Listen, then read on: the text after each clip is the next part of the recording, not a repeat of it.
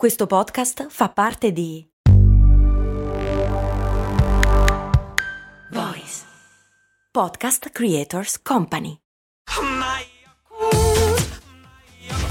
Se a volte ti senti così, ti serve la formula dell'equilibrio. Yakult Balance, 20 miliardi di probiotici LCS più la vitamina D per ossa e muscoli. Ok, ma perché il gel disinfettante che mettiamo tutti i giorni sulle mani è freddo? O sembra freddo?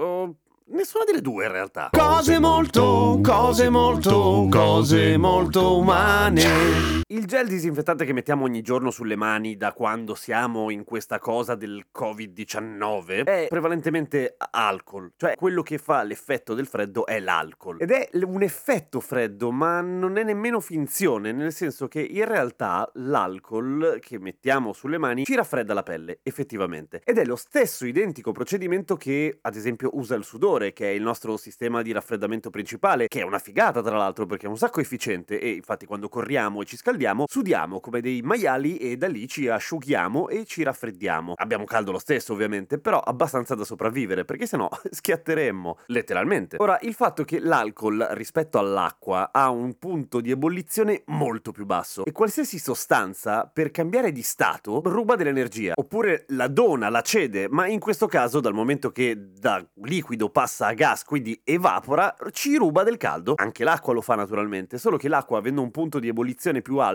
ci mette più tempo a rubare questa energia. L'alcol, avendo un punto di ebollizione molto più basso, come dicevamo, il caldo dalla pelle se lo prende in due secondi, per cui effettivamente ci raffredda, anche se non è freddo nel momento in cui ce lo spalmiamo sulle mani, ok? È lo stesso motivo per cui l'olio ci sembra caldo quando ce lo mettiamo sulle mani, perché ha un punto di ebollizione estremamente elevato, per cui non ruba praticamente niente dalla nostra pelle al contrario fa cappa e ci ripara dalle intemperie. Che figata l'olio. Vestitevi di olio d'inverno, altro che piumini del cazzo. Ora però una cosa interessante che avrete notato è che se vi ingollate un ciupito di tequila, ad esempio, non sembra affatto freddo in gola, sembra caldissimo. Come mai? Oh, è molto interessante, perché l'alcol nelle nostre mucose si lega al ricettore VR1, che è quello della temperatura, che in genere si attiva sopra i 42 gradi segnalandoci al cervello che c'è qualcosa di caldo, che siamo in contatto con qualcosa di caldo. È lo stesso ricettore a cui si lega la capsaicina, cioè quello che c'è in tutte le sostanze piccanti. E se date un morso a un peperoncino, ve ne accorgete. Provate a casa! Prendete un bel jalapeno e sgrrr,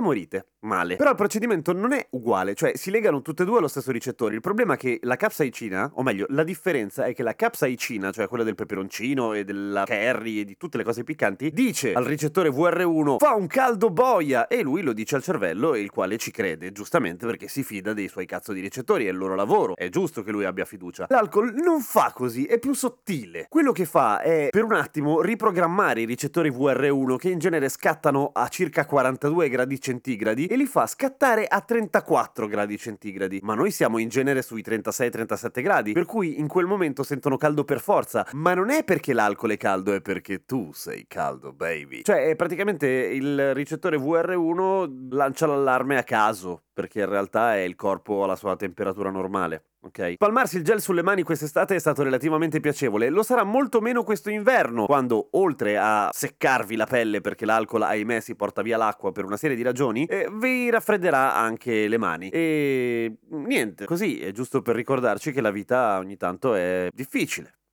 A domani con cose molto umane.